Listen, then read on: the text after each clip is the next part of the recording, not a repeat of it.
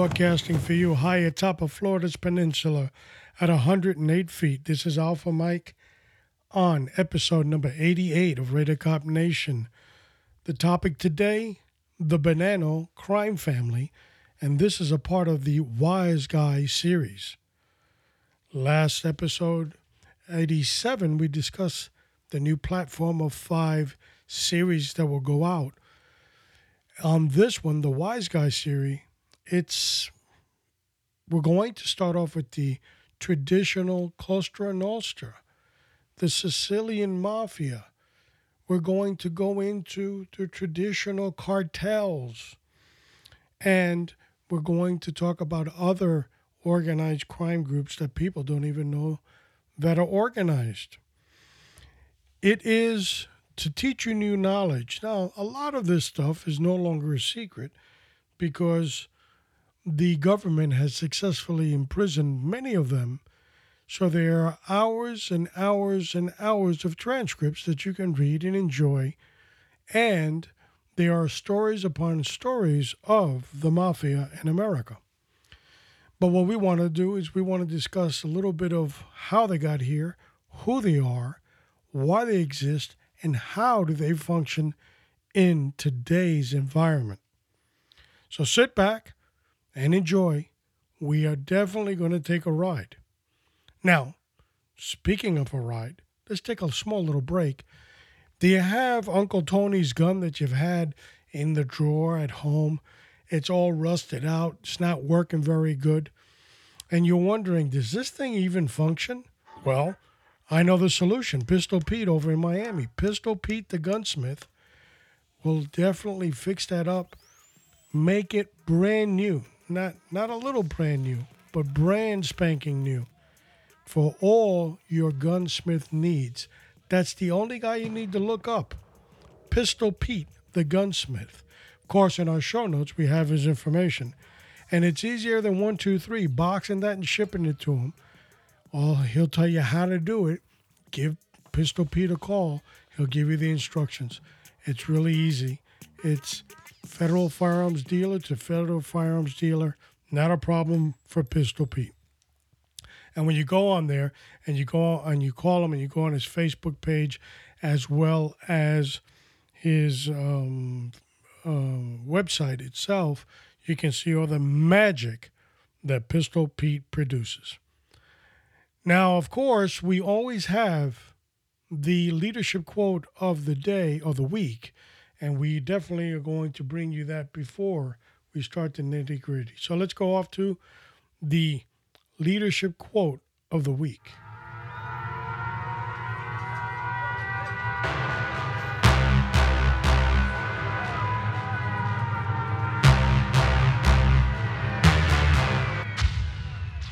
And I'll quote this week from our good friend Lucky Luciano There's no such thing as good money or bad money, there's just money. Charles Lucky Luciano. And of course, here on Radar Cop Nation, the Wise Guy series, you can find out who Lucky Luciano was.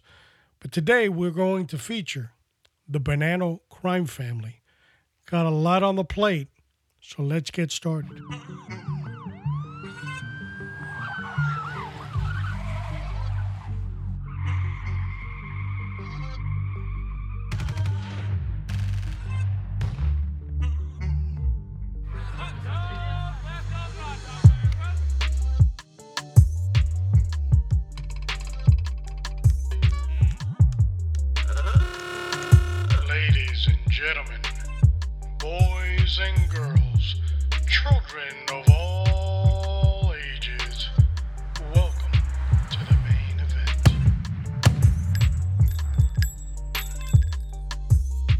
This is episode number 88, where we're going to speak about Don Peppino Bonanno, the father, as he quoted, of the Bonanno family.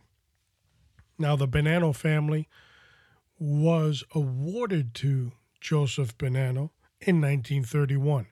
Now, we're not going to go into in depth so much of the history because this would be a 72 hour episode.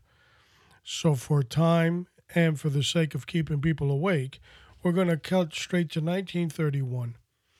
Now, prior to that, there was, of course, uh, a, a non organized, organized crime, if that makes sense. And then they came the Castellammarese wars that Lucky Luciano and so forth were involved in, removing the old guard, or better known as the Mustache Pete's, and they established in 1931 the Commission, which today still exists.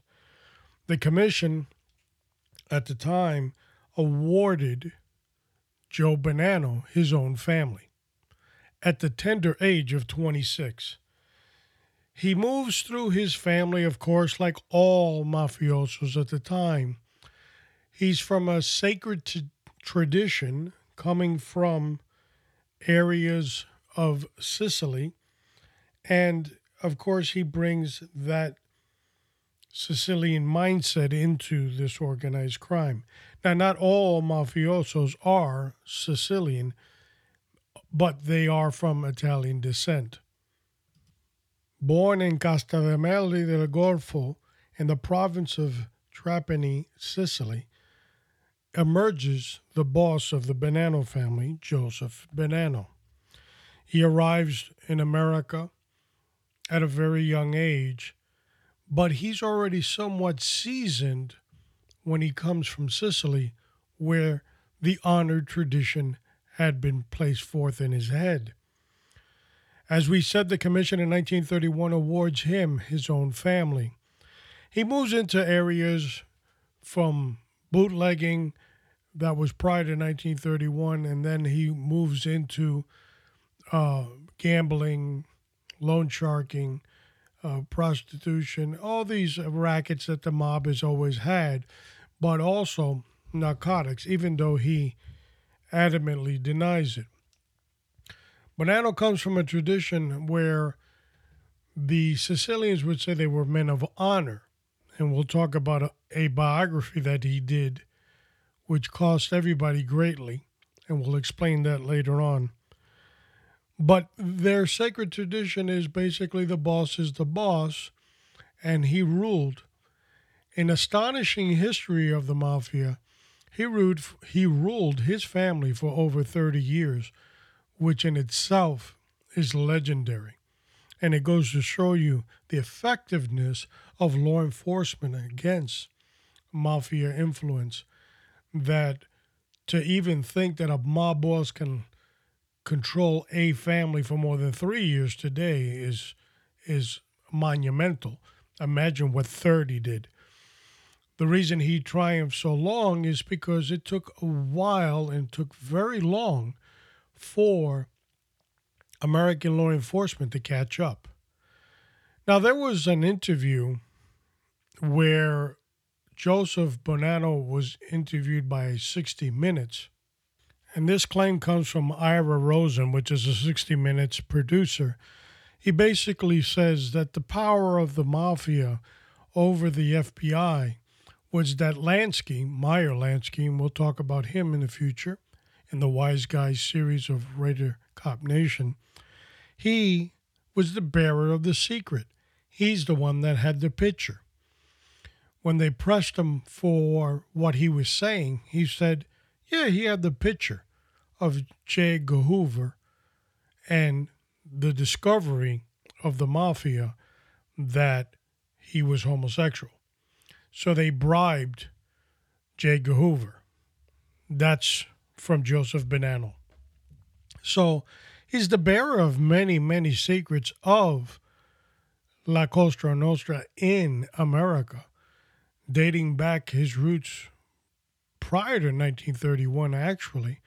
So the credibility that he has is tremendous. Of course, there was a couple of exaggerations here or there. Nevertheless, he rules his family for over 30 years. And then the dispute came in. Now, there are some things that we need to note. We're going to take a little sidebar and we're going to get involved with some statistics. Today, the mafia is created of nine families And a lot of people don't know the exact number, but you have the five families from New York. Of course, you have Chicago, which is considered and called the outfit, and uh, the New Jersey Mafia, New England, and Philadelphia, making up the nine. All the other families that used to exist, Louisiana and Tampa and all that, they're gone almost. They don't exist. Their their territories do exist. In other words, other these nine families can take over those areas if they feel like they can go ahead and venture into that area, that market. So, what we need to know is the mindset how do you become a mafioso? Now, today, if you are a soldier, and those are the rankings of the mafia, you have soldier, capo, and of course the hierarchy starting with the underboss and the boss. And then there's the position of consigliere, which is the counselor to the boss that the boss picks. So let's break it down. First, you have the soldier. Now, the soldier is usually picked because he knows people. He just didn't apply for the job and hand in his resume and say, I would like to be a soldier in the mafia. He knows people. He grew up with people. He knows the way of thinking. A lot of them usually come from their roots. Uncles, cousins, brothers, fathers, grandfathers were all a part of the lifestyle. So they're nurtured in there too. You have to have Italian ancestry. And that in itself, that rule from back in the 30s was uh, lightened up a bit for the new mafia generation. In the old generation, you had to have mother and father had to be Italian. The new one it's just your father has to be Italian. So you can't get into this sacred society without having an Italian father. Now, in 1931, when Luciano um, created the commission with other bosses, of course, he also had his eye on what was called and considered the syndicate. And the, that was a criminal enterprise that ranged from Murder Incorporated and other areas of crime and other ethnicity, the Irish, uh, the Jewish mobs, and so forth. And they could work together on certain criminal aspects but the Italian mafia didn't like that, what they called disorganization. They only knew what they learned in the old country and that things ran in a paramilitary mindset. So they wanted their own organized crime. Of course, Lansky and Luciano agreed to it to make the the Italian mafiosos comfortable in the syndicate operations. The five families in New York were very much into the old ways, where there was a fluctuation in the Chicago outfit, which did use the syndicate more so than anybody else. So you've come from the old country, you've come from the old neighborhood, you're learning the ways, you're your family's a part of it, your friends are a part of it. There's no secret who you are. I'm always dumbfounded how a guy like Donnie Brasco and in in the in the movie Donnie Brasco, where the FBI agent infiltrates the Bonanno family, crippling it, and he's there for many many years, and we'll that's going to be an episode also. It's tremendous undercover work that was created. But here's a guy that really nobody knew in the mob. There was no history, there was no family ties. This guy just showed up. He ends up infiltrating the mafia on one principle and one principle only pure greed. He masqueraded as a jewelry thief, and they all liked what he was selling. At the, as a result, for years being infiltrated, he was even proposed for induction as a soldier because he was an earner. So, what is an earner? Is a person that brings in money. So, prior to being a soldier, you have to be an associate. An associate is connected to a soldier. The associates go out and produce money, rackets, all kinds of schemes. And if they get into any trouble, they reach out to their soldier of the family that they're associated with, and everything is resolved. Of course, the difference between an associate and a soldier is that the soldier is governed by the commission and therefore is a man of respect. That's what they consider it. An associate, an associate is eh, expendable. You can get rid of him, two in the back of the head, and send him to swimming with the fishes, especially if he's not that good of an earner. Now, of course, if he is an earner, they're going to protect him tooth and nail. So, associates are usually proposed for membership in this exclusive club to become a soldier. Now, the ceremonial aspect of it is also from old tradition, the burning of the of the saint in your hand and giving the oath and blah blah blah blah. Of course, that oath means less today than it did when it was first created, but today it's mostly symbolic. So now you've become a soldier in a specific mafia family, and here we're talking about the Bonannos. You will now will have to be assigned to a captain, which is called a capo. Now, this capo will, of course, direct you in what you need to do, and you as a soldier, have to produce and give him a kickback on whatever your rackets are. Some capos demand a specific amount monthly, and there's no questions about it. When the capo calls, you come. So the capo becomes your boss in a sense. The hierarchy on top is something foreign to you as a soldier because you're just looking at the capo as your boss. Capos move money. The higher they are earners in the organization, the more clout they have in the organization with the underboss, the boss. Now, the position of the consigliere that we discuss is an appointed counselor that the boss places. Sometimes these bosses have placed relatives or close friends. Of course, they have to be in inducted in the family. But they're not there because of any specific reason other than they give counsel.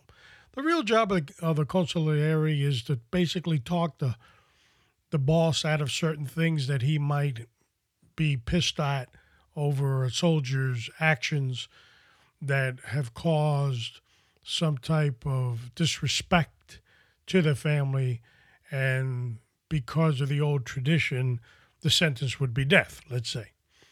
So the consigliere kind of has to smoothen that over. He's a liaison between those underworld soldier figures and the boss all the way on the top.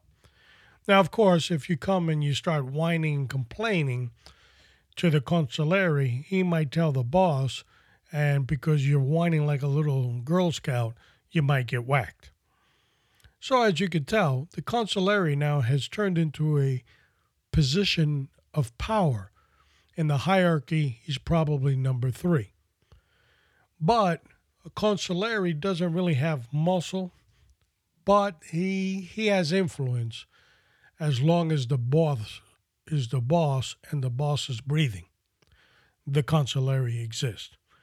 So that's the structure, understanding how that works. Give you an example. Another example is you have a a soldier, and that soldier might have, let's say, 100 associates underneath them. And those associates are all kicking money up to the soldier. The capo might have 10 uh, soldiers underneath him. So now you got a kind of understanding of the size and magnitude of this. Now, the reality is that a lot of soldiers they don't really produce anything. It's a small percentage that are bringing in the tons of money. The ones that are just there for shits and giggles, they're put to work by the producers, the earners. They give them small things to do. Go do this, go get this, go go do that, because they're not very good earners. They're either not educated or they just don't have any business smarts, but they're gangsters. So they're put to work by the earners. The earners have a place. They immediately identified by the organization and they move up the corporate structure. And we are going to look at the phenomena of what's called musical chairs and how law enforcement has not picked up the musical chair theme and or they're playing that they haven't understood the musical chair theme. And I'll explain that in a second. All right, so we move on. Bonanno now goes into the mid 60s in a dispute. Now there's three there's there's errors in, in the mafia that we need to look at that are very important. 1931, 1957, 1975, and 1985. So take out your crayons and your your cardboard boxes, kids, and let's write these these dates down when we're dealing with the Italian mafia because in every family these are time periods that affected these families greatly. Of course, 1931 was the creation of the commission. So it placed a organized criminal empire together under one umbrella. A board of directors and for you to do something outside the day to day operations of the criminal empire, you needed the board approval.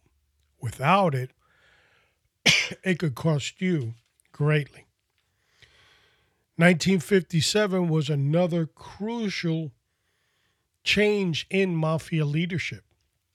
In 1957 is where there are radical moves now to move Albert Anastasia, which was the head of um, Murder Incorporated, and his underboss at the time, Carlo Gambino, kind of played Parcheesi and, and made a deal with the commission. So they got rid of Albert. Boom, he's gone. Gambino laid in that position. Same thing with Profaci. He, they, they, they, uh, they kind of moved him out of the way, and they threw in uh, a good capo, which turned rat by the name of um, Colombo, Joe Colombo. Now, when I mean rat, he didn't inform the federal authorities of what was going on. He informed the commission that Joseph Bonanno and Profaci wanted to kill Gambino and they wanted to make and Lucchese, and they wanted to make some moves of their own on the commission. For a reward for being a good rat to the commission, Gambino instilled in Colombo his own family, kicked out Profaci, kicking the pants with him, and to make matters cementing the deal, they changed the name from the Profaci family to the Colombo family. But Joe Bonanno now, and in this era, he's on he's on thin ice now, as of 1957, because the new commission members, the new bosses, Luke um, uh, Carlo Gambino, did not like that uh, he was undermining and trying to get rid of him. Of course, that that would piss people off. 1975. Why is that date is important? Well, this is the date. Now, from the 60s all the way up until probably the early 70s, they're not inducting anybody. It's like you've got soldiers that are 90 years old and the bosses were content with what was coming in and they kept everything on the on on the low end and they weren't replacing their soldiers to the magnitude they should have. And this was an era that was important because when they started opening the books, they were creating the new leadership, which started folding like cheap suits later on. So it might have been a critical mistake of the mafia on two points. Number one, not making and inducting new members on somewhat of a percentage basis every three, four, five years, and just going cold turkey from the from the late 50s to all of a sudden the 70s and all of a sudden oh look we ain't got enough guys. What the hell?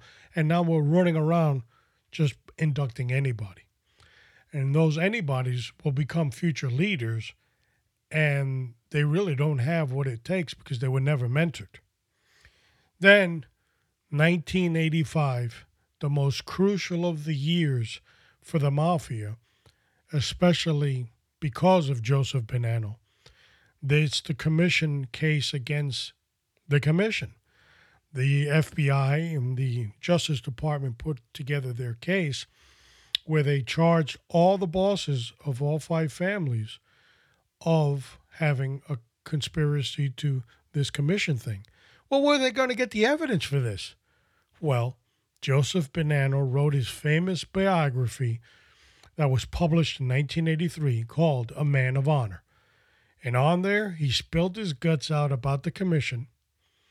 And as a result, a young prosecutor in New York by the name of Rudy Giuliani read it and said, This is a godsend. This guy actually spelled all this crap out for us. And they prosecuted these guys. Of course, Bonanno was on the shelf since 1969 putting on the shelf means he was an active wasn't an active boss. That was the agreement he had reached with the commission at the time. I'll go away, just leave me alone, I'll leave you alone. And they agreed upon it.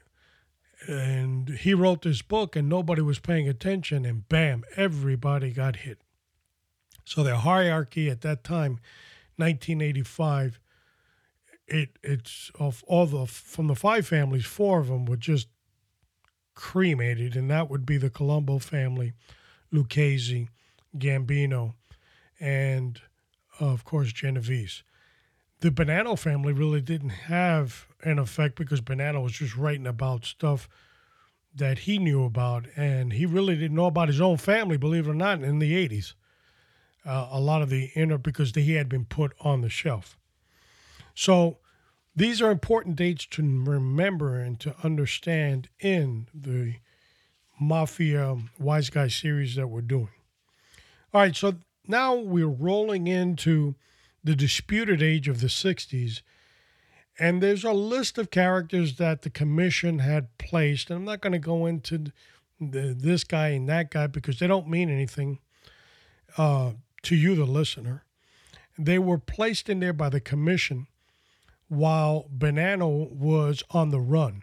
Now, he did in 1964 say that he was kidnapped while walking with his attorney down the street in Manhattan. Now, you're the boss of a family in the middle of a, war, the Banana Wars, and you don't have bodyguards? Nobody believes that. So, obviously, it was later disputed in the testimony of a New Jersey crime family that said that Bonanno created that whole thing up. Um, he was on the run and he went to his cousin Magaddino for protection. And Magaddino up in Buffalo, New York, kept him there for six weeks until he couldn't take him anymore. He said, Get lost, you're on your own. So Banana was on the run at this point because he knew that the commission was going to, they were going to kill him eventually. So he decided to run. That caused the banana wars, and there's a lot of dispute of who's boss and who's not because the banana crime family was split into two factions. The faction that the commission had approved and said, okay, you're the boss, and the loyalist, the one that says, who's this guy going to be boss? This guy he ain't nobody. So these two fractions, they're fighting it out, shooting it out daily on the street and that went on for years. So in 1973, now, this is an important date in the Bonanno family, they come up with a ruling commission of Joe Diamond Evola, Joe DeFipli, and Phil Rusty Rastelli. These three now are capos, and they're going to run the daily activity of the Bonanno family. Now, the commission came up with the, the panel of three because the disrespect, if they pick somebody, well, no, you picked him because he's a puppet of so and so. So, to avoid that, they came up with the council of three in a family. That will play into our musical chair scenario down the road in a few minutes. When Phil Rastelli finally takes over in 1973, he's appointed the boss because our other two commission members or capos, uh, Joe Diamond and Joe DeFipoli, they uh, die out. Simple as that. They are old age and I'm going to prison. I'm dying. They died. So Rastelli now, Rusty Rastelli, which is a capo in Math, Maspeth, Queens, he takes over and he was true to legendary form. There's today there's not too much known about him. He was born in Brooklyn. That's it. Nobody knows where he came from, what his family was, who he's a freaking mystery even to the mob. But he's a loyalist because he spent so many years behind bars and he never sang. And as a result of that, he had respect of many soldiers and capos out on the street. They respect, and all different families, because Rusty Rastelli wouldn't talk. Now, Rastelli has a young protege underneath him, showed him the rackets early on, and that would be Joe Massino. Now, we're going to get to him in a minute. But while Phil Rusty Rastelli's in prison from 73 to 91, Carmine Galante comes out in 74. Now, Carmine Galante was an important figure in the Bonanno family under Joe Bonanno. At one time, he could have been the underboss, and of course, he was a capo. He was from the old town in Sicily where Joe was from, and therefore he dealt in, let's say, uh, narcotics like McDonald's deals in Big Macs and he's an earner. So he did a long stint in prison where he started talking and talking real tough behind bars that when he goes out in the street, he's going to take what's his. Because at the end, he was a Bonanno loyalist and he didn't like what all this crap that was going on. People were going to have to deal with him when he got outside. Tough guy. And a lot of the other mob families didn't want to deal with him and they definitely didn't want to mess with him. Comes out and he starts dealing in heroin in big bushels. This is during the era of what is known as the French Connection, and Roste, um, excuse me, uh, up into his kneecaps into a lot of this stuff. He's very arrogant, very flamboyant. He has positioned himself as acting boss. Rastelli basically to keep the peace has allowed him to be the street boss or the acting boss while he's in prison. But a lot of people were uncomfortable with uh, Galante, cigar toking Galante at the helm. So his demise comes after he starts flipping his mouth in 1979, July 1979. They got rid of him with um, couple of shotgun blasts at Joe and Mary's Italian American restaurant in Knickerbocker Avenue in Brooklyn. And that was the end of uh, Joe Galante died with cigar in mouth and everything. And Rastelli, he reached out to his protege, Joseph Massino. And he basically said, and th- th- now this is a young guy, he's just a soldier at the time. And he said, You tell people that I sent you. Now, the reason he could say that is because Massino was from Rastelli's crew in Maspeth, Queens. Everybody knew if he used Rastelli's name, it's got to be true. He went to the other families and he told them, Phil wants to whack uh, Carmine Galante because he's dealing in dope, and that's, that's a no no.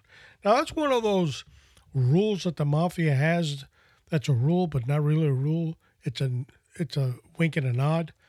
and that is you're not allowed to deal in drugs because drugs is bad business and we don't do that. But a lot of them do it. But if you get caught, it's a death sentence.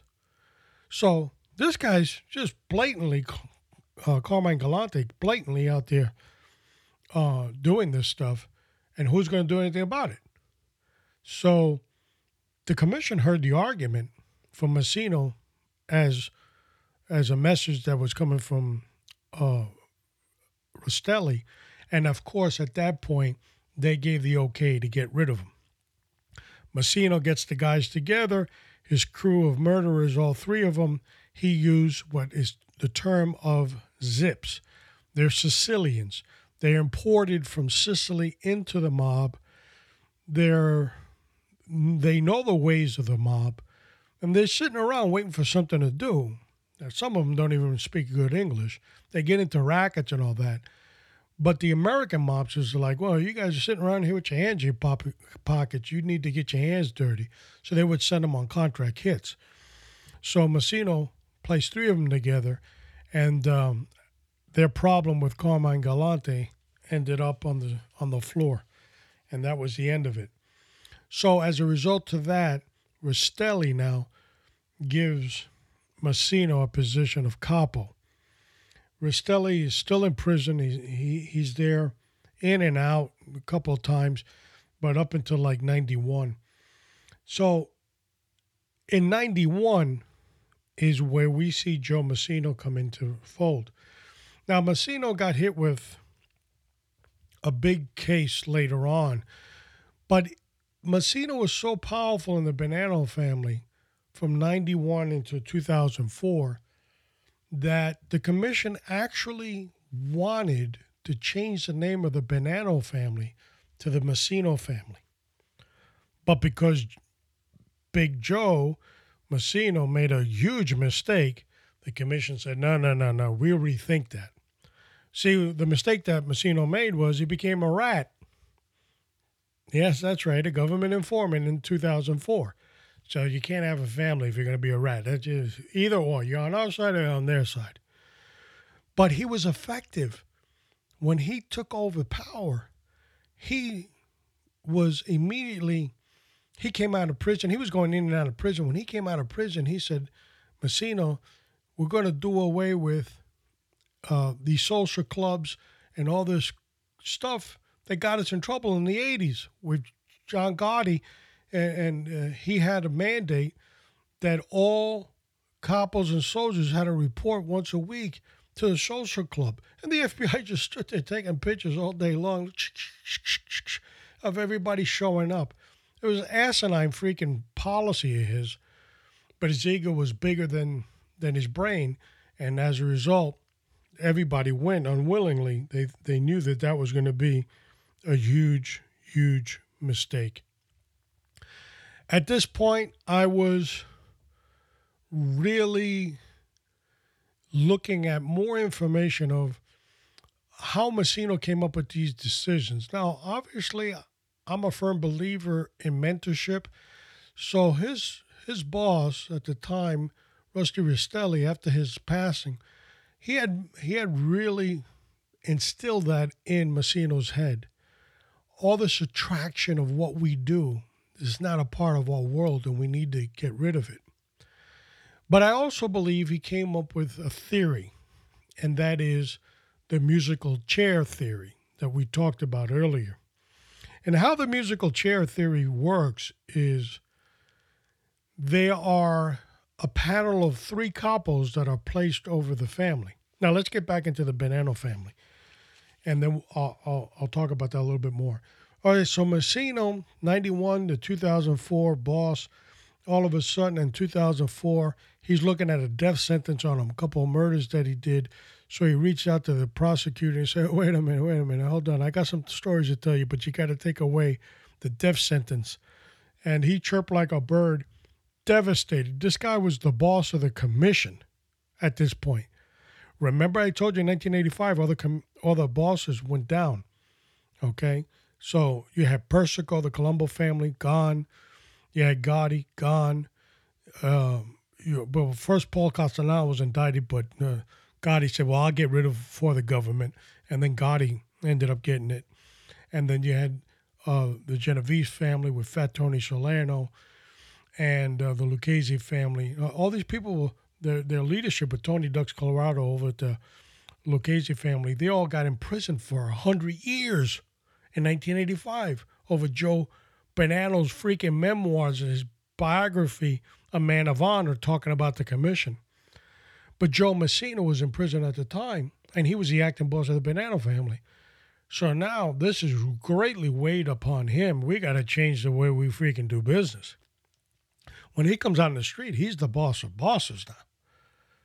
The new kids on the block are looking at him like, boy, shoo, this guy's it.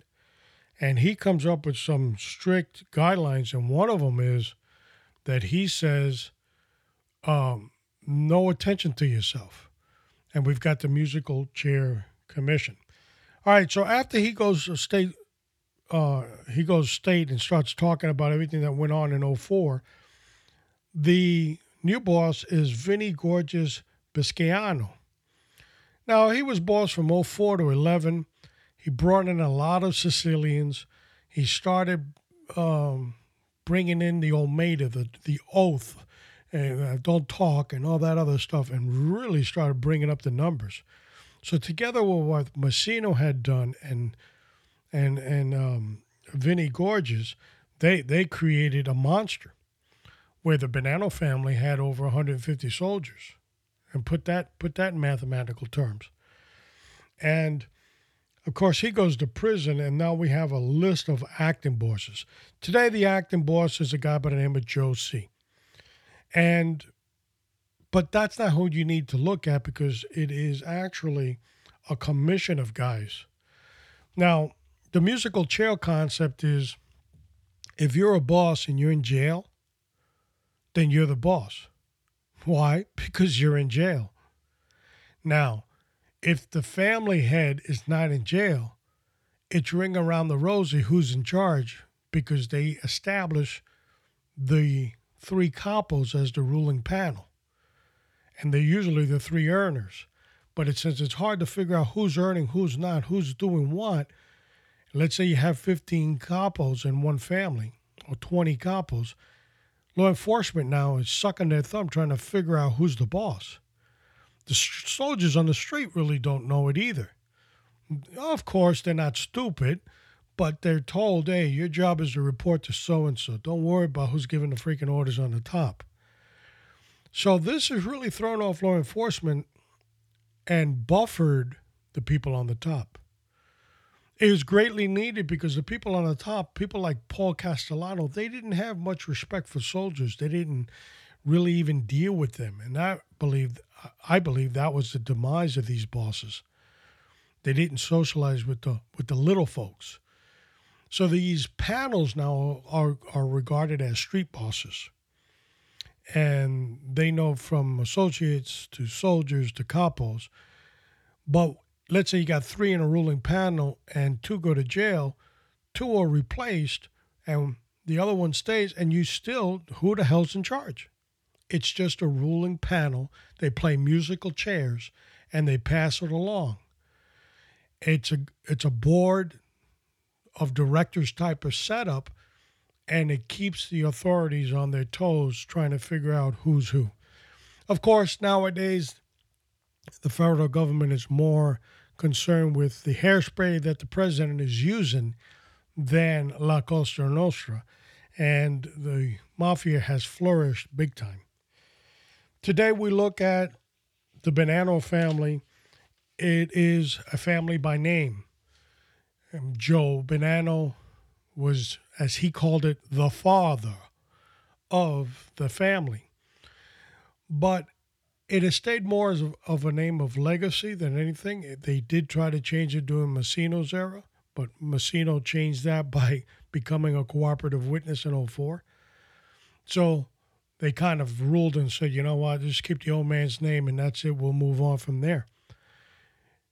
Now, the commission has a the ruling panel.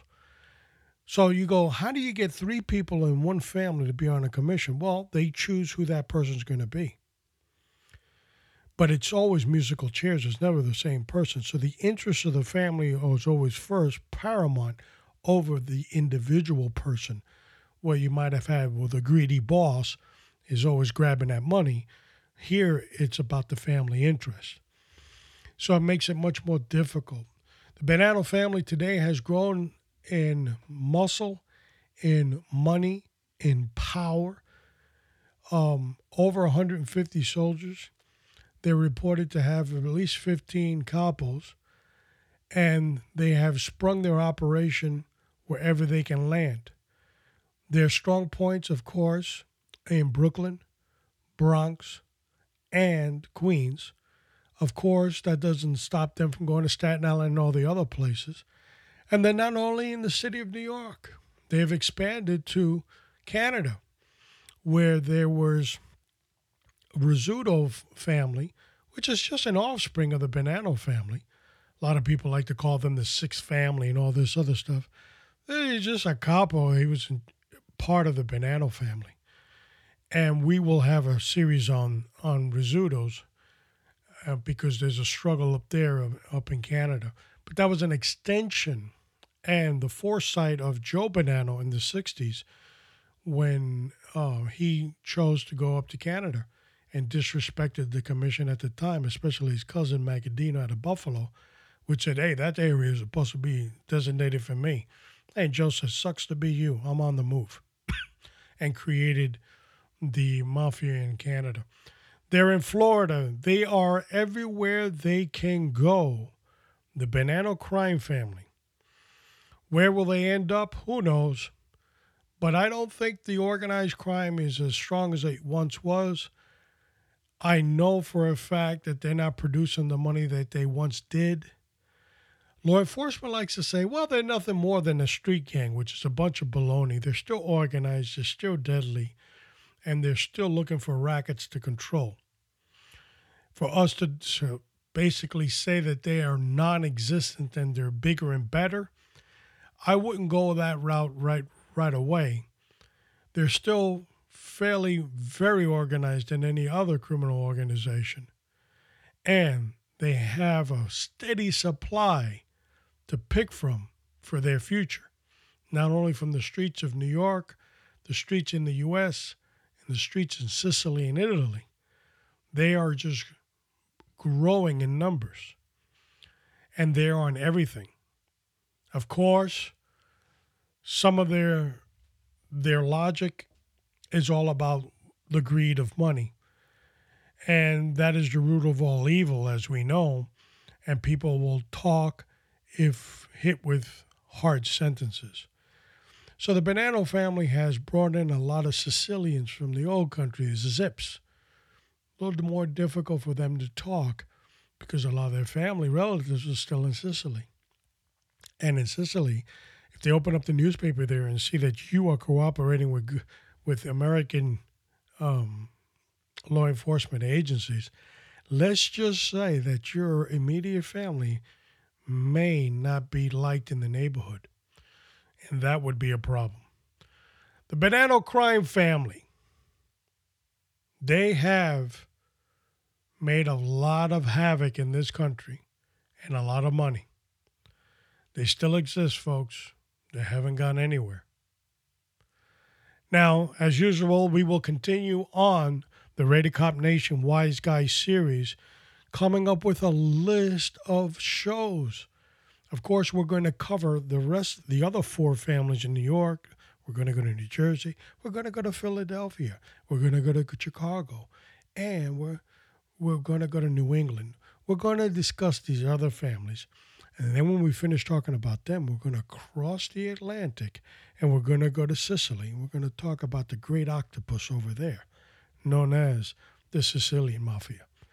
There's a lot to listen to, a lot you can grow from listening to Rated Cop Nation. Most of the information that I told you here today, eh, public knowledge, you can pick it up, dime a dozen. Just pick up any transcript of any grand jury and you can read about it. But the mindset of the bad guys is what a lot of people are concerned with, and some law enforcement really doesn't understand it.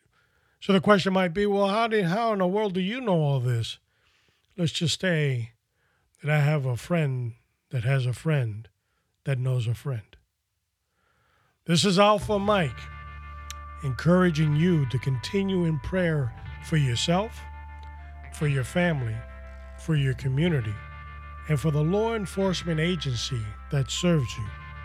But most importantly, always keeping in prayer the United States of America. Till we meet again, this is Alpha Mike, over and out. And guide her through the night with a light from above,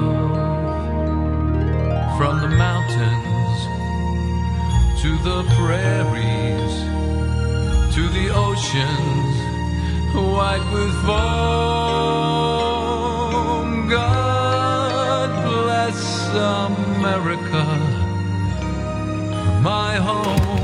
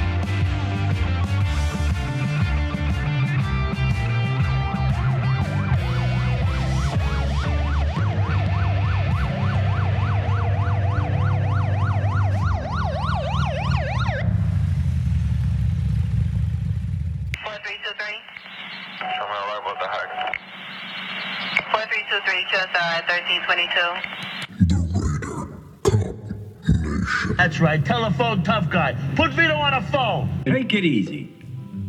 We're not making a Western here.